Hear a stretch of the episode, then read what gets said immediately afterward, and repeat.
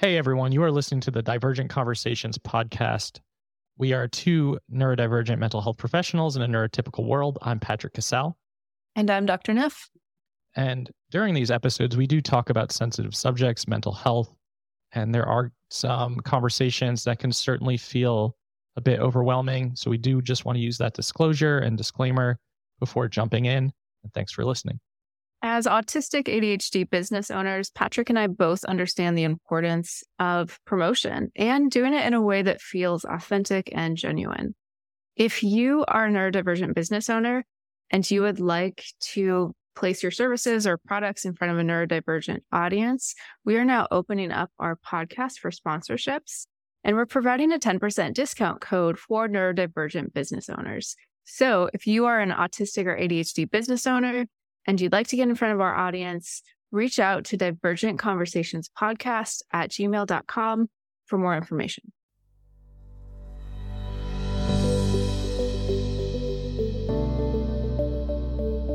Okay, so welcome back to another episode of Divergent Conversations podcast. Megan and I haven't recorded in a couple of weeks because I've been traveling. We are back. I am sick. Megan has brain fog. Story of our lives. This will be an interesting episode. this will be an interesting episode. So, we were bouncing around the ideas of talking about attachment theory and neurodivergence and potentially even dipping our toe into the water of just discussing partnerships and within our own neurotypes and our own relationships. So, where do you want to start? yeah, those are big topics. Um, I think attachment theory would provide the structure to then talk about partnerships. Um, so attachment theory. Yeah. So Megan may or may not give the bird's eye view um, on attachment theory, and um, we don't want to go too far into the the clinical realm of that, but we do like to set the stage. So if you have something you want to share or mm-hmm. or kind of yeah foundation.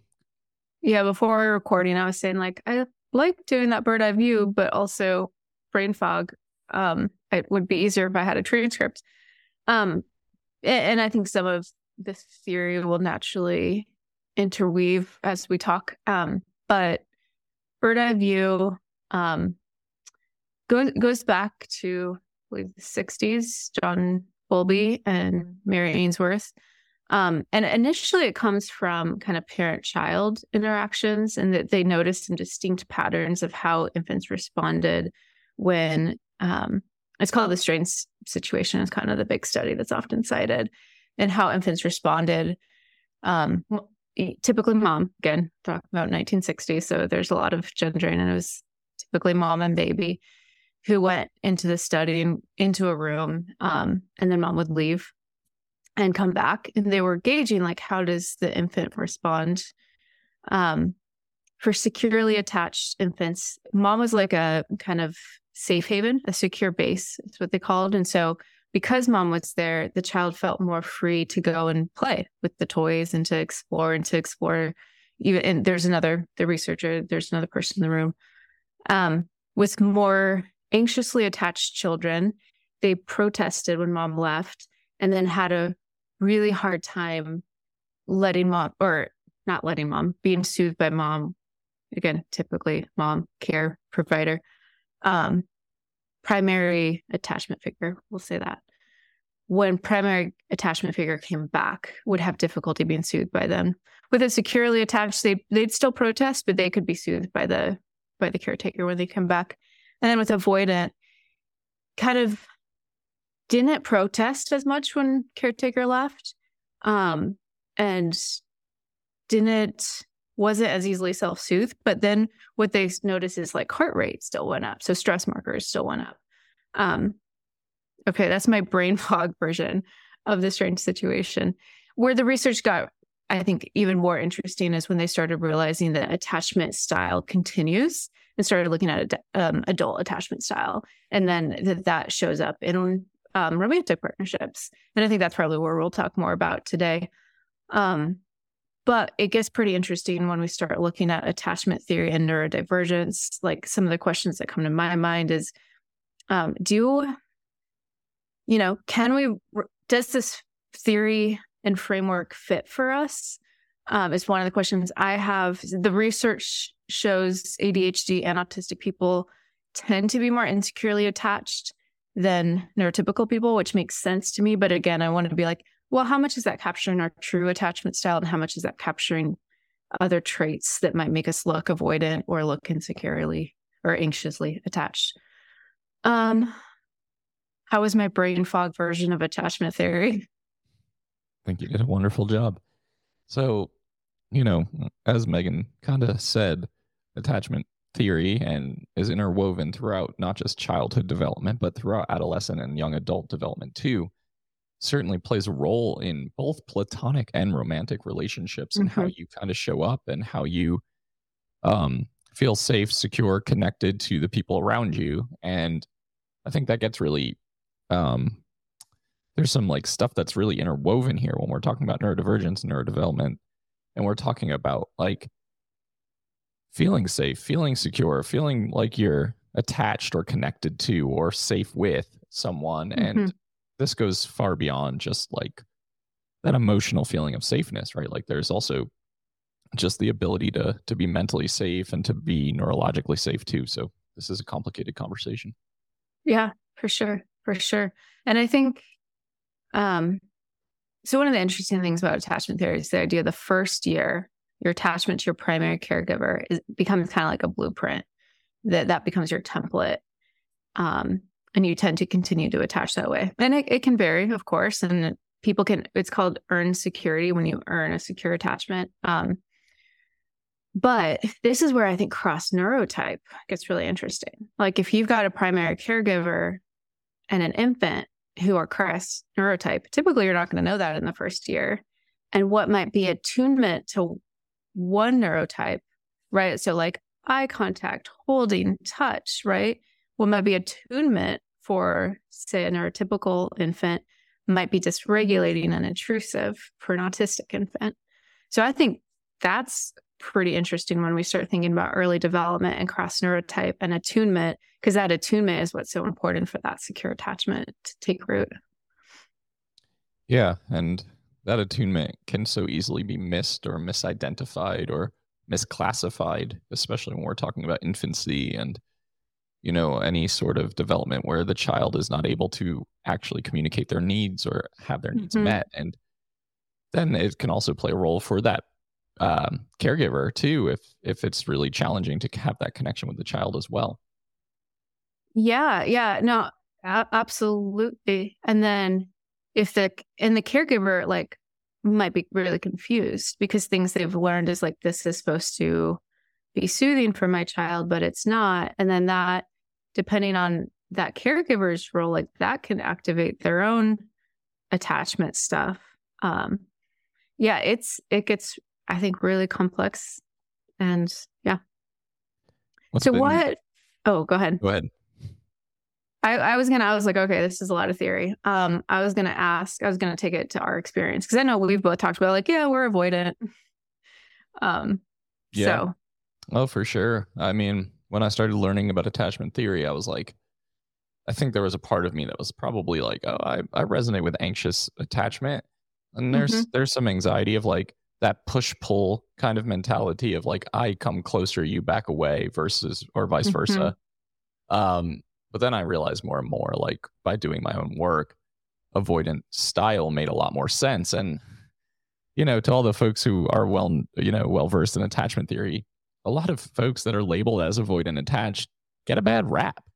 Um, you know, because yeah. like this person is self-soothing all the time this person wants to do things on their own they cut people off very quickly they disconnect very quickly they look for the littlest thing in relationship to kind of move mm-hmm. away um it's really hard for me to create this like connection it it doesn't it feels mm-hmm. one-sided and i think that is mm-hmm. a challenging label sometimes for people to um to kind of be classified under when you start talking about all of the separate characteristics of attachment yeah. Yeah. I would say both forms of insecure, um, both avoidant and anxious get pretty bad raps of like anxious on the other side is like, oh, you're so needy, blah, blah, blah. Avoidant, like you don't care, you're cold. Um, And I've I've heard it said that behind every avoidant attachment person is a very anxiously attached person, which I like. I was like, I think that's an interesting idea to play with. Um, but also, yeah, I mean, these things ebb and flow more than any attachment grid will show, right? Like, um, based on context and relationship and life. Yeah, I so the thing I'm curious about, Patrick, for me is I've always before I knew I was autistic, when I learned about attachment, I was like, okay, yeah, avoidant totally ticks the boxes. Now I'm wondering, like, okay, how much of that has to do, like, how much of that is true attachment stuff, like from my early childhood and, and these things, and how much of that is autistic traits? Like, I don't like touch. Touch is really hard for me. I like to be alone. I get overwhelmed by people's emotions, positive or negative. So I retreat. A lot of that is due to my autistic neurology, more so than it feels like more so than my attachment.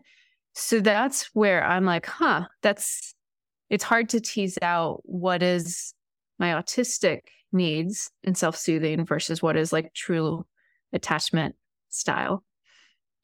Yeah, that's um that's a great point. Like how do we differentiate what is neurology, what's attachment system related, what is interwoven and connected? Um I think about this exercise I did. I was doing this like intensive um, three day somatic based attachment training several years ago, DARE training. I think it's dynamic attachment repatterning experience. Hmm. And one of the one of the um, what's the word I'm looking for? One of the workshops or the th- protocols that we were doing was like, all right, come into a room, walk towards the person sitting on the couch until you can tell that they no longer want you to walk any closer to them based on like eye hmm. contact hmm. based on body language based on posture and that's like your your window of attachment or tolerance and i felt like mine was like so massive because i was like i don't want to make any of this eye contact you know like yeah. i don't want to have any of this um connection in terms of you walking directly at me to like mm-hmm. approach me in this way so that's a that's something that stands out to me in terms of like chicken before the egg situation like where how totally. do we figure out which yeah. is which or which yeah. is both? Yeah. Because like, yeah, same for me. If uh, people approaching me feels very intrusive.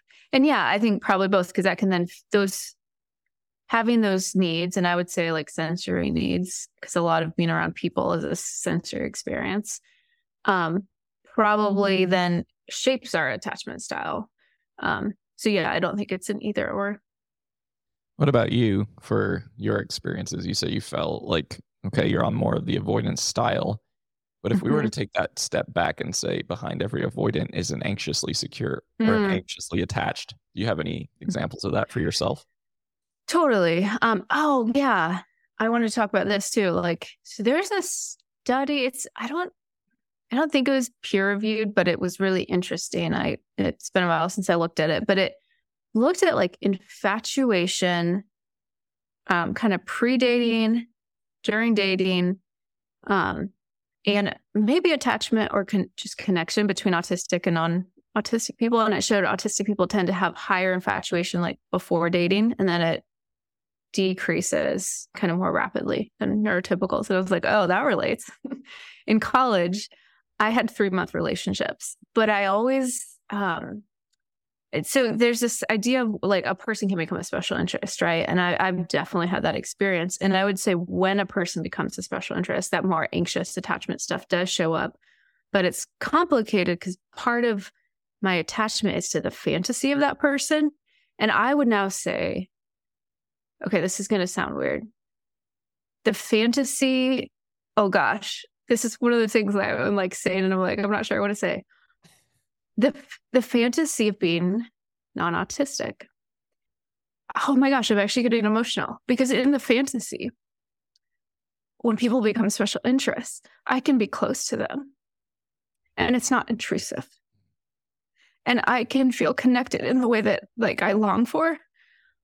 And that's really hard for me because being in a relationship, being close to people feels so intrusive. Um, but in my fantasy, especially when people become special interests, I get to experience a non intrusive intimacy.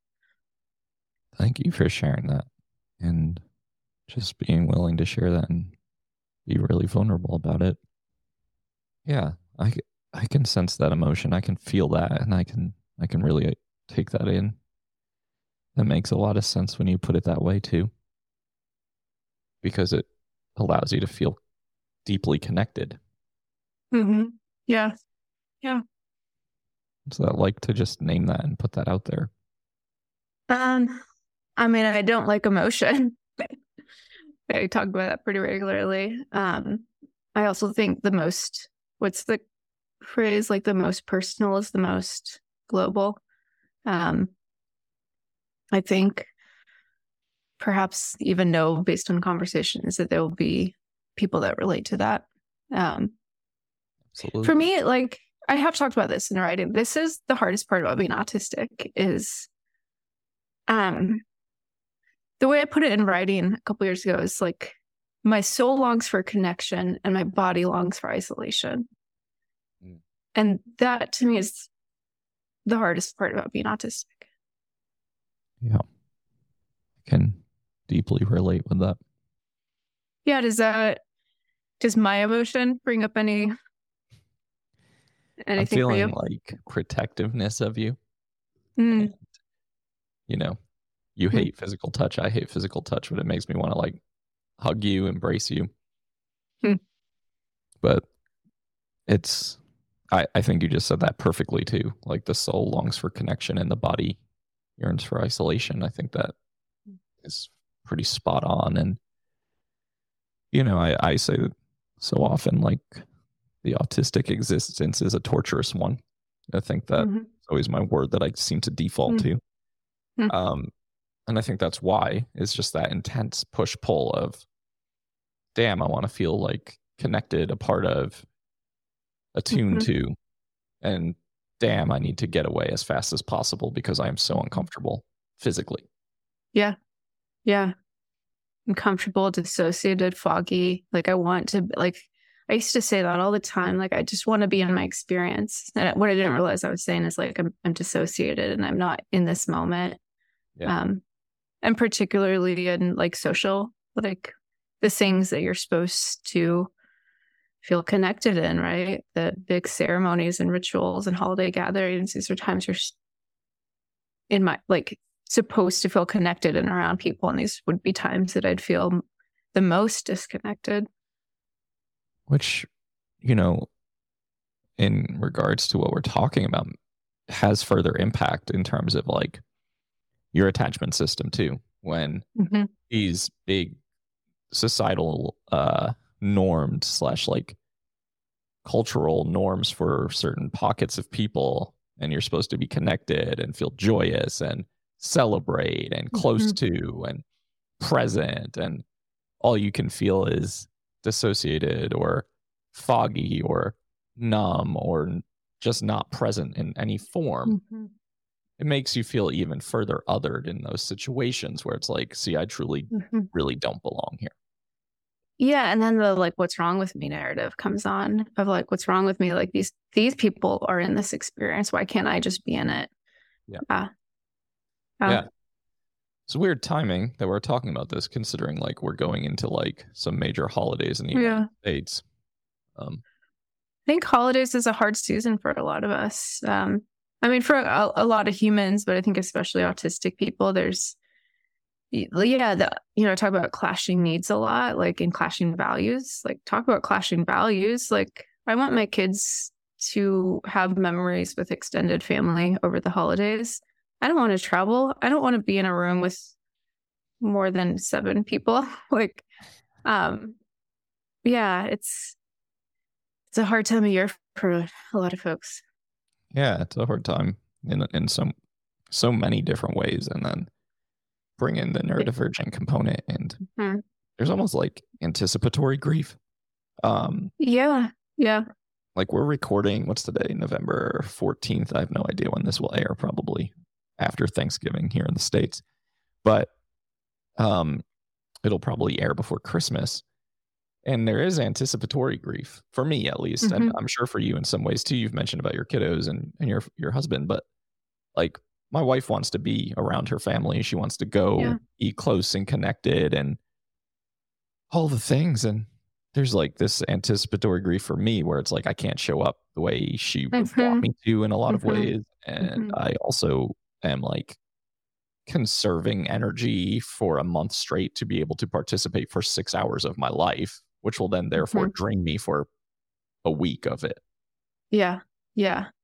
I like oh gosh, I have so many visceral memories. We we don't travel as much.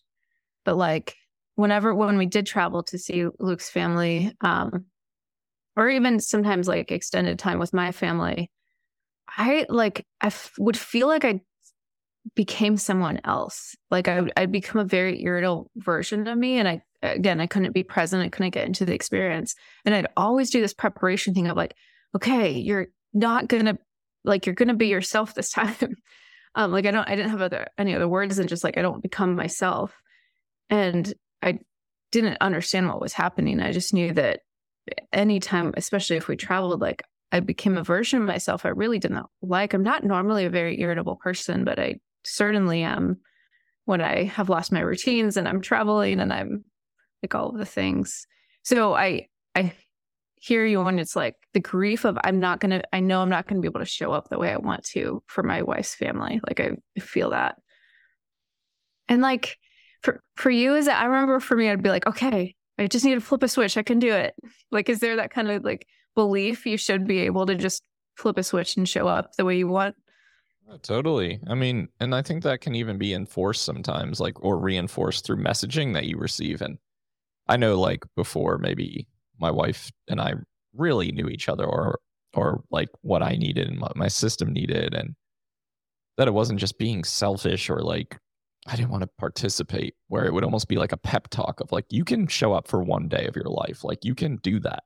And hmm. sometimes I would even have to say it out loud to myself, like, give myself like this uh you know man in the mirror speech where i look at myself and i'm like yeah you can do this. You can like handle six hours. You can manage this. You can make it through whatever the event is not specifically just talking about her family because that's not that's not the truth of it. It's really any gathering. And and then so often just you know continuously having to rely on just either one alcohol or two uh complete silence and isolation. And i would become also like irritable, short, um, one to two word answers when people are talking Mhm. to me. People would label that as like antisocial, um, Mhm. dismissive, rude, whatever labels we want to throw onto the um, that presentation, and that just further makes you feel disconnected. Because I think for me, Mhm. and I don't know about for you, I then go into like this internal dialogue of like trying to force myself out of that reaction where it's like yes. Stop Yes. reacting like this. This is not how you want to come across. Like it's all you Uh-huh. have to do is like just respond for Yep. two sentences, and maybe that will Mhm. break down this like internal barrier. But then you just Mhm. default back to the same, and it feels harder and Mhm. harder and harder to then like really show up in a way that you want to. Hmm. I don't know if that I makes sense. It makes so much sense and I relate to that so much. The like, okay, don't do it this way, do it this. And like that becomes part of the stress, right? Of like this, again, this idea I should be able to do something different here. Yes. Um, yeah. That to me, that is where like discovering autism has been really helpful because I, I was genuinely just so confused and of course reverted to like I'm a bad person or um no, it's like, okay, I understand that I've I'm in a part of my nervous system that is shut down. And like that's what's happening to me right now. And it it doesn't mean that I like feel awesome about the situation or the engagement, but I, I understand it, which is Yeah. helpful. I agree, hundred percent. Um, the understanding may not always be helpful in some ways, but it is helpful in other ways where it's like, at least you're no longer doing this like existential search for Mhm. what the Mhm. hell is happening here, and Yeah. Yeah. you just default to like, okay, this is happening. Doesn't make it m- any more awesome. Like Mhm. the experience is still painful, but at least I understand why it's painful. I think that helps a little bit. Yeah. Oh, for sure. I mean, I think, you know, I'm, I feel like I talk about this a lot here. I'm such a fan of like self attunement through self narration. of like if I can narrate what's happening, that is a form of like radical self attunement.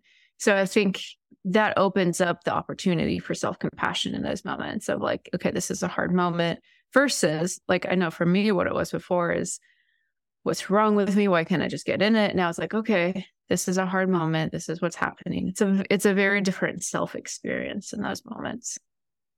So true. So true. We diverged mightily.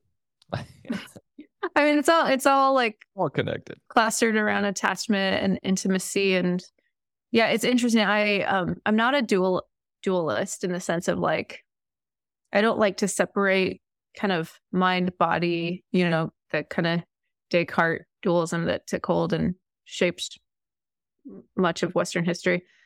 But when it comes to this conversation, I I actually find the dualistic lens a little bit helpful in the sense of like there is this really very real split I experience of like what I long for and then what my body can handle. Um yeah. And I do think that of course that's going to shape attachment then and attachment style. Absolutely. I also think, you know, just on that in this perspective too, it's like for those of you listening and wondering, okay, am I just now forever labeled avoidant attached, insecure, anxious attached. You can actually be in different attachment styles with different mm-hmm. people, different relationships, and those can evolve based on learning, healing, growth, introspection, understanding. So this is not a like black and white end all be all situation either. Yeah, absolutely. Absolutely. And um that's where like an ebb flow kind of hold on attachment theory, I think is really helpful. Yeah, like there is an attachment quiz out there where it'll like map you out on quadrants, like both your parents, um, friends, and then romantic partners, kind of what how you lean in those different relationships, which I think that's interesting.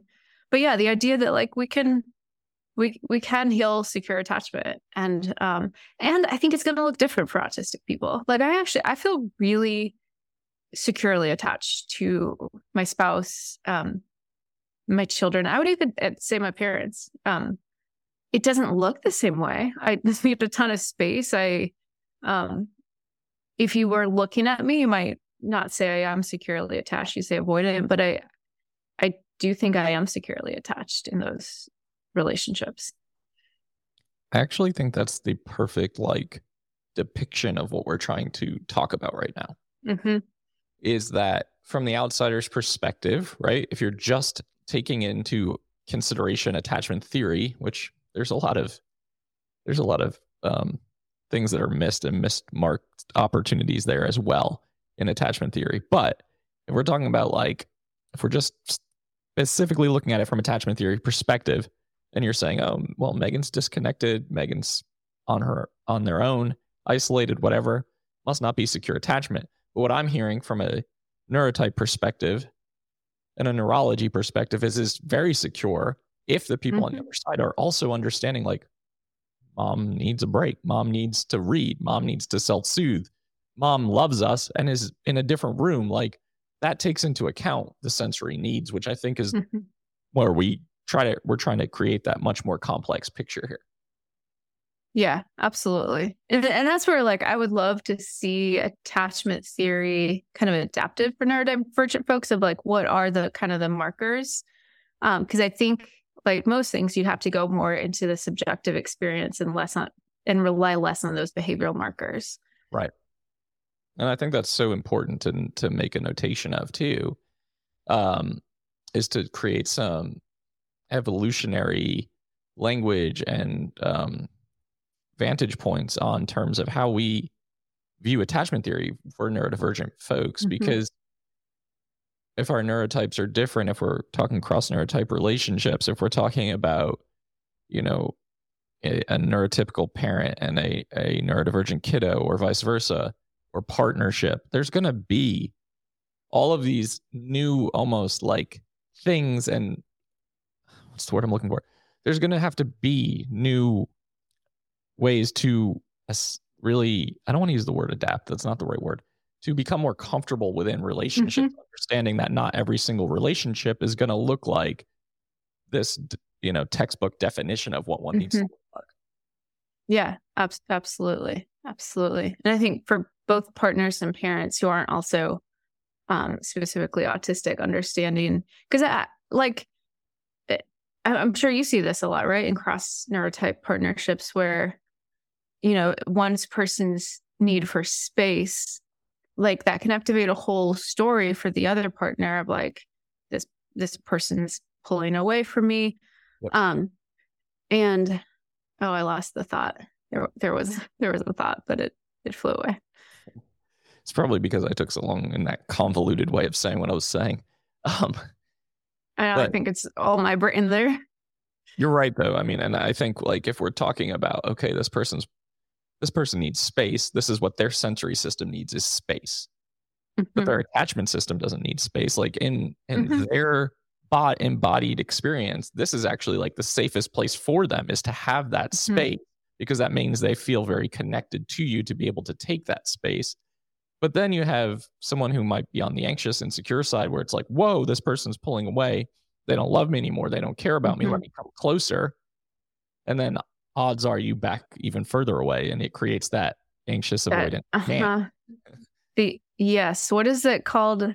See these are the things brain fog is so interesting like things i used to be able to pull into mind.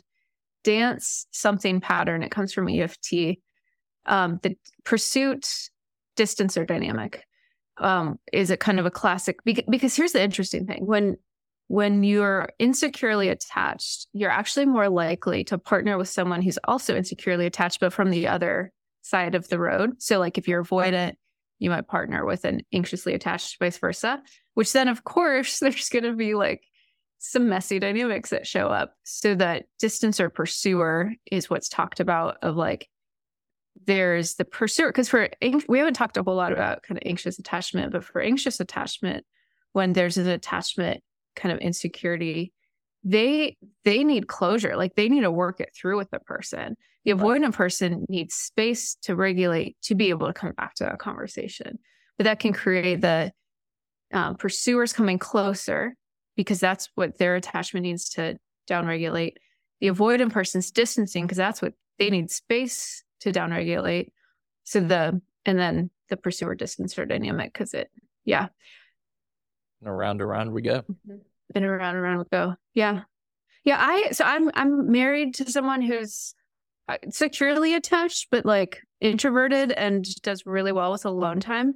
And I realized the reason all my other relationships didn't work before I met Luke was they weren't as independent. And so at some point, my relationships always made a turn where they started feeling really intrusive and really not good. And so that's been interesting. Typically, too, like avoidant people don't get together romantically. But for, and I, I, again, I wouldn't say Luke and I are truly avoidant, but we're very independent. And that's not a, like, it's not a classic pairing you see a lot. But I realized like I absolutely needed someone like that. Like I wouldn't work with someone who wasn't also had like high need for independence and were separations okay. Um yeah. Yeah. I think that's a good point, and it's good to know what you both need, and then to be able to find it is is I wouldn't say it's a rarity because it, it's certainly not, but it does take a lot of like introspection and discussion and communication about needs too, and then each partner being confident in their ability to offer that and offer themselves what they need. I think that's equally as important. Like mm-hmm. knowing what you each you've mentioned this before when we're talking about partnerships, but like just the fact that partnerships, you should not always be solely reliant on your partner for joy, happiness, contentment, relational like connection. Like you've got to get that elsewhere too. Mm-hmm. And I mm-hmm. think you have to have the confidence in both of yourselves and each other to be able to have that space to also have your own interests, to also have your own friendships, to also have your own like downtime where every single second doesn't have to be um, interwoven. Mm-hmm. Mm-hmm. Yeah. Yeah. Hmm. What are you thinking about that? I was just thinking about how helpful it would be, like, you know, when people are making life partnerships, like, they knew about things like attachment style and neurotype and like how these things overlay and like just think about how helpful all these lenses are and how like rarely I, I think the the younger generation they're they're getting there, but how rarely we enter into these partnerships with these lenses that I think yeah. can really unlock so much understanding and um, alleviate a lot of pain. For sure. For sure. I don't even think I knew the word attachment until I was like 26, 27. Mm-hmm. Um, you know, I, I really didn't know much about my own neurodivergence at that time, if any at all. Mm-hmm. And then, you know, through partnerships, like doing a lot of trying to figure out like what's working, what's not working, why are certain mm-hmm. relationships typically ending? What are what am I missing up front or vice versa? And I think for like my marriage, you know, we're going on 10 years of being married at this point in time. A lot of it at first was doing that dance of like that mm-hmm. anxious avoidant like situation. And I would say my wife is way less avoidant or anxious, probably more secure than than a lot of folks. But ultimately, when I would push away because I needed to push away mm-hmm. and I mm-hmm. didn't know why I needed space or I didn't know why I needed to to isolate or disconnect, she wouldn't go anywhere. And I think mm-hmm. that created that feeling of safety of like mm-hmm. now I can start verbalizing like this is mm-hmm. what I need. This is why I need it. Hmm. It nothing to do with you. I just in realizing like I need a lot of time to mm-hmm. be alone and to be autonomous and to be independent. Hmm. I love that. I love she didn't go anywhere. That and that's that's a secure base, right? Like exactly. She stayed secure. She was there, she and she and she wasn't punishing. Like when you came back, it wasn't. And you need to be punished before we can reunite. Exactly. Yeah. yeah. I don't know if this relates. I'm curious. So yeah, dating. I dated a bit. Um, and uh, yeah, again, I'd, I'd hit a part like where it started feeling intrusive, and I'd get, oh, this sounds really bad. I'm just, this, I'm gonna have a vulnerability hangover after this episode, Patrick. Um, I would, and now again, I understand it, but when it started to feel intrusive, I would get grossed out by my partners, and it, and once it turned, it was it it was really hard to unturn it. Um, I now realize I think it was kind of a sensory, like you know, it's I have misophonia, so like like I joke with with my spouse of like I, I just won't be in the same room when he's eating cereal, like because I will forever be like grossed out by him and it'll it'll linger for a while. But it would do this thing where it would turn in my relationships and I wouldn't be able to recover. And I think it was kind of a sensory grossed out meets intrusion. And I couldn't then like recover from that feeling of intrusion. So I I definitely had a point of like, am I ever gonna find a long-term partner? Is is marriage ever gonna work for me? Or am I always gonna have this experience of it turning? Um, and then right, all or nothing, like it once it's ruined, it's it's ruined. D- did was dating hard for you? Yeah, so I'm, I'm actually glad you named that. So, um, I had similar experiences where like if we were if I was dating, um, I was really I wouldn't use the word infatuated, but I was definitely much mm-hmm. more excited about the relationship and the person at first. And then Same. high, high infatuation early. High infatuation. Yep. Yeah. So totally. like then you probably then come across like more charismatic and you come across like more uh-huh. interest. You well, special across- interest energy, right? Like special interest energy plus new like romance energy. Like, oh my gosh, it is a powerful combo. Absolutely. Absolutely. So this is again another example of where we could say attachment or neurotype or neuro mm-hmm. neurology, right? Or the the combination of the 2 mm-hmm. So a lot of people who are attachment um, therapists, oriented therapists, would say like the avoidance style. That's very typical, where like you would get really infatuated, you'd be really excited, and then you'd start to pull away. You'd start to find little things about your partner that make mm-hmm. you no longer feel connected to them so that you could have your autonomy and your freedom and your independence and you could no longer be connected. But if we are framing it from the the neurodivergent perspective that you are mentioning, like the sensory component and the intrusiveness and the feelings of like, oh, my body no longer feels safe. It no longer feels like excited. It no longer feels secure in this. That's very, it's, that's exactly what I think is missing from a lot of this literature mm-hmm. too. And that's where to return to what I was saying earlier, which I can now revisit without so much emotion. Like I think that's where fantasy. I, I think a lot of us spend a bit of time in fantasy, and I think like that's where fantasy of an ideal relationship or an ideal person, especially in that early infatuation period, becomes so seductive because in fantasy we, we aren't sensory creatures. Um, in fantasy, we don't have that turn like that turn when there's a sensory unpleasant experience. Um, and I and I think that makes can make relationships hard, right? Like we're infatuated. Many of us might be fantasizing. Okay, I'll speak from my experience. I'd get super special interest energy, so curious about the person. I think the person would typically like like my curiosity and my interest felt um I, I don't have the don't have the word. But then I would do a lot of fantasizing and idealizing and building it up. No relationship can live up to that no reality can live up to that. Yeah.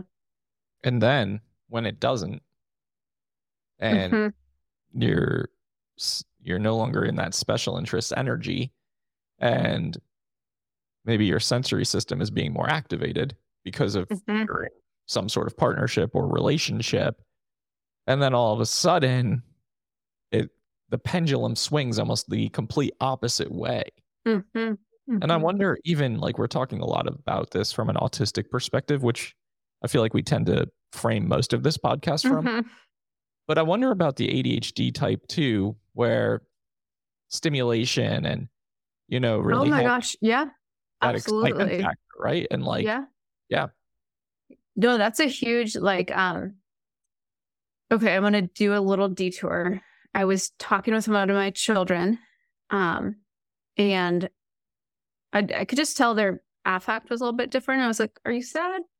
And um, they were like, "No," and then they were like, mm, "I feel sad, but I don't know why." And then I, I looked and I was like, "Are you understimulated?" And their eyes opened up and they're like, "Yes, I'm understimulated." Um, and I've started noticing, you know, I've been married 15 years. Um, that like times when I have like started to feel discontent in my marriage. And I just think everyone experiences seasons of that if you're married for a long time. What I realized is like, oh, I was understimulated.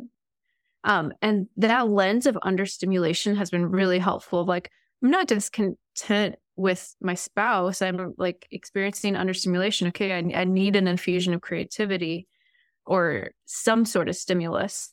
But I, I think that happens a lot for ADHDers is once they get stop get once the relationship's not as stimulating it can be tempting to let me go look for that elsewhere yeah yeah i i agree with that a hundred percent so you know stimulation seeking right and then when we have that dopamine when we have that adrenaline rush when we have all the the feel good chemicals in our body and then all of a sudden it's like well that same person that relationship's not create there's the stimulation's missing mm-hmm. so mm-hmm. it must be something wrong with the relationship and right right how, how, often can you be in partnership where it's stimulating 100% of the time mm-hmm. i don't mm-hmm. think that's possible right but i think when our 80 like especially if we don't understand our like need for stimulus. Yeah exactly that. It's so easy to go that narrative of like there must be something wrong here because right. we're yeah. So this okay kind of a rabbit trail, but also I think important because so we're both, as far as I know from you, Patrick, we're both in monogamous arranged partnerships. Um, a lot of neurodivergent people are polyamorous or so have different structures, and I think this is perhaps one of the reasons, especially for um, autistic ADHDers, like if you have a frame um, that supports that I see why that works for a lot of people because you you get the new relationship energy and you have the secure base when well done, right? When there's a lot of good intentional conversations and the framework around it is set up well. Um, so just it kind of I thought about that of like, yeah, that that makes sense why that that works well for so many folks. Yeah, I think that makes perfect sense. Um, in a, in a lot of ways, I think that's why my marriage works really well, even though it is a monogamous one, it's non-traditional in a sense where people will look at the fact that we spend a lot of time apart from one another and say like Mhm. is everything okay at home um yeah yeah I see that Patrick's traveling by himself all the time and you're never with him. Or she like has so many friend groups and so many book clubs and so many things that she's involved in. And I don't often go to those things or to those events or to those parties mm. or any of those things. So there is this like level of autonomy and independence and almost separateness eh, within the marriage mm-hmm. and relationship, despite like neither one of us very often feeling disconnected from each other. Mm-hmm. That like yeah i'm smiling so big right now because like yeah that's that's my marriage and that's why it works um does it work does it work for ariel Yeah, for for Ariel it works. I think there are definitely times she would prefer that I would definitely come to an uh a get together or a party or like I could at times be more spontaneous with my answers instead of Mhm. nine times out of ten being like, no, I don't want to do that. Um, but Mhm. Um, I think it does work for this stage of our lives. I think the first couple of years, it was challenging for her to be like, Mhm. what the fuck is going on? Like, Mhm. my yeah husband doesn't want to come to anything with me. yeah yeah so yeah and i it's interesting as soon as i asked that i was like i'm like oh of course it works for luke but luke is also my my spouse um i might have him listen to this before we air it just to make sure you know he's cool with everything. Um he's a very very like intense people pleaser.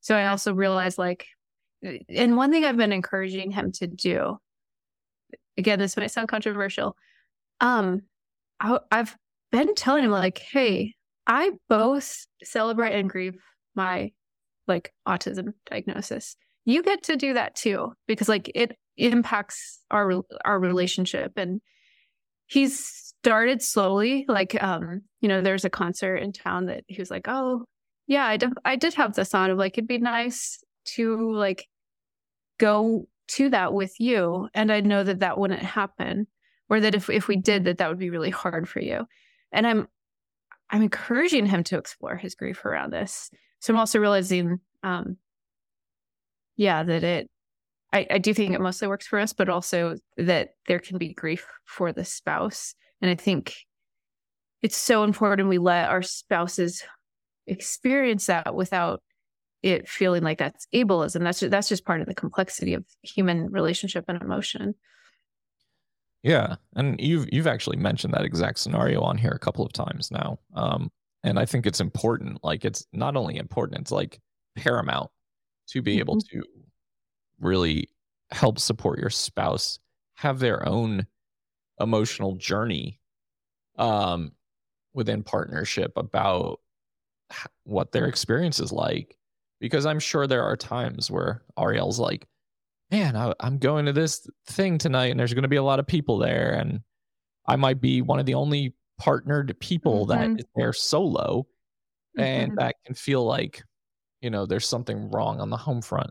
When I'm Mhm. traveling all over the damn world by myself, and people are always like, "Oh, are you married? Do you have a partner? Like, where is? Where are they? Like, do they come with you on these events?" I'm like, "Yeah, they do. They have four weeks of time off, and I don't." And like, Mhm. they hate traveling. So this is just the balance that we have found that works for both of us. And I think Mhm. it gives me that that stimulation and that sensation seeking that I need and that freedom. And it also it, it just works. So I do think finding out what works is important. Like you said before, have we had known this earlier on in our lives, it would probably save ourselves, our partners, our our friends a lot of pain. But I'm glad to have arrived to it now and Mhm. before it was too late to do that. Mhm. I think what I, I'm feeling like just a lot of gratitude that we both found people that like, because I think for both of us, it would have, it takes kind of unique people to be able to be married to us. Um, Yeah. Yes. And I'm really glad we both found people for whom we've been able to build a life that's secure and also like works, works with our, our sensory needs and our, and, and I think sounds like works for our partner's needs as well, mostly. For sure.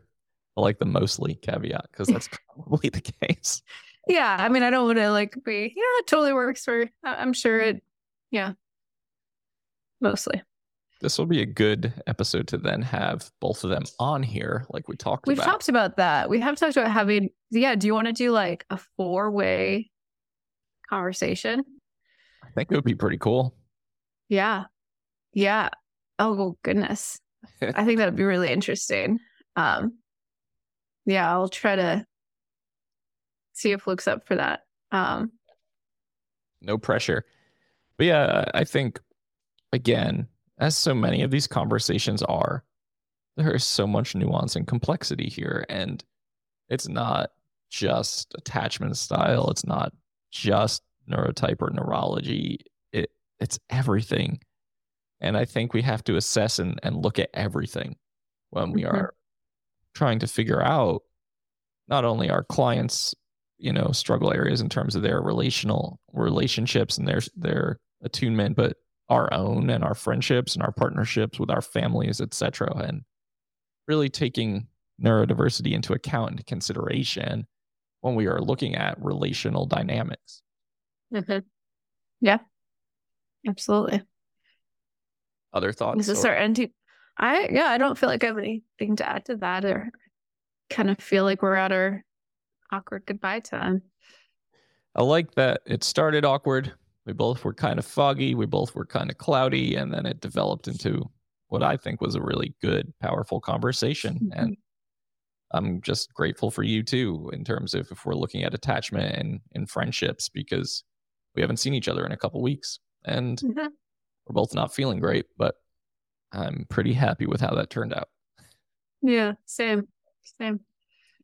All right, everyone who's listening. So, Divergent Conversations is out every single Friday on all major platforms and YouTube. You can follow us on Instagram as well. Like, download, subscribe, and share. And goodbye.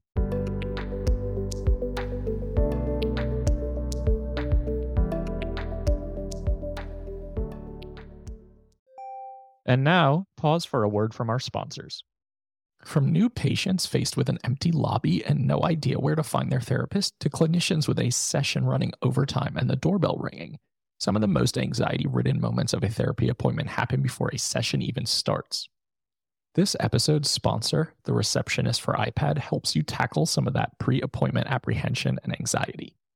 The Receptionist for iPad is an easy to use digital client check in system that helps your visitors check in securely to their appointments and notify their practitioners of their arrival via SMS, email, or your preferred channel.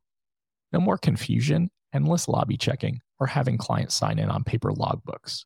It can even help you upgrade and update your demographic information for your clients as well, and even validate parking. Start a 14-day free trial of the receptionist for iPad by going to thereceptionist.com slash private practice. Make sure to start your trial with that link, and you'll also get your first month free if you decide to sign up.